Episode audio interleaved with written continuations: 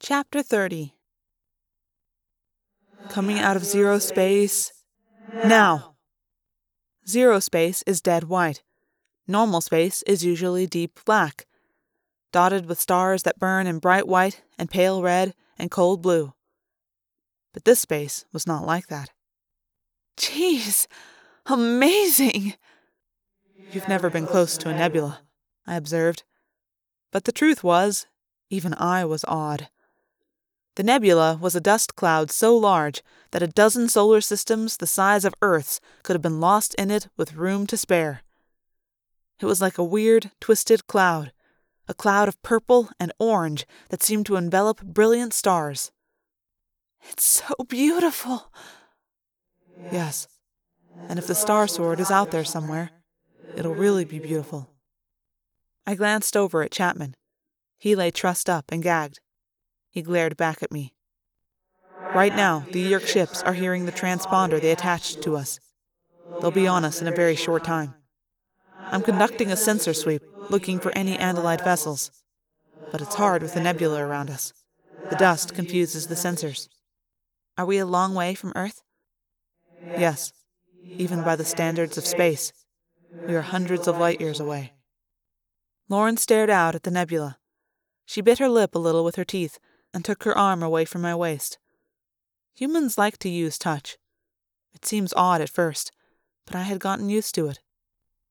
I'm going to try calling the Star Sword, I said. I made the thought speak link with the communication system. Any Andalite ship this sector. Any Andalite ship this sector. This is the Jahar. I expected to have to wait. I was shocked when I heard the voice of Captain Fayorn. Jahar! Jahar! Alloran, is that you? We are under attack. Say again, under attack. Can you. Star Sword, I lost you. Star Sword! I checked the display. Yes, we had a location fix. I punched in the new heading. Loren, get down on the ground, back against the bulkhead. I'm going to maximum burn. She ran and threw herself down on the ground just as I punched in the burn. But the acceleration was barely noticeable. The Jahar had amazingly good compensators. But even though there was no feeling of acceleration, the ship blew through space. Elfangor, what's going on? I don't know, but I'm powering up all weapons. At maximum burn, it took less than 10 minutes for us to be able to spot the great dome ship. She came up on my view screen at high magnification. She looked like a glowing steel stick with a bright half ball on one end. Her engines were off, in the space around her were a dozen or more of our fighters. But what caught my attention were the asteroids rough, dark, tumbling rocks. The Star Sword seemed to be in the middle of an asteroid field. Only that was unlikely. Asteroids orbited stars. There was no star close enough to hold an asteroid field in its gravity. Hey, it moved! Loren said. What are you talking about? I demanded. I sounded rude, because I was busy trying to figure out what was going on, and I didn't think a human was going to be very helpful, really.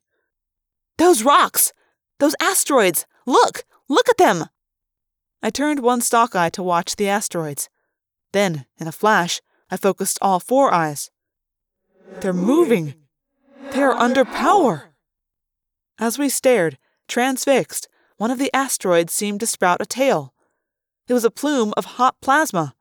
The asteroid turned. It changed course and shot toward one of the Star Sword's fighters. The fighter fired a full power shredder blast at the asteroid. The green beam zapped through the vacuum. The asteroid glowed where the shredder blast hit, and then it increased speed. The fighter turned to run, but to my amazement, the asteroid accelerated. It stayed on the fighter's tail, twisting, turning, accelerating, and then. Oh, Elfangor, look! No, it's impossible! A pillar of living rock extended from the asteroid like some primitive arm. It struck the fighter. I saw a tiny puff as the air was squeezed from the ship. And then the rock simply grew over the doomed ship. It grew, swift, unstoppable, until, within seconds, the entire fighter was covered by living rock. The asteroid had eaten a fighter.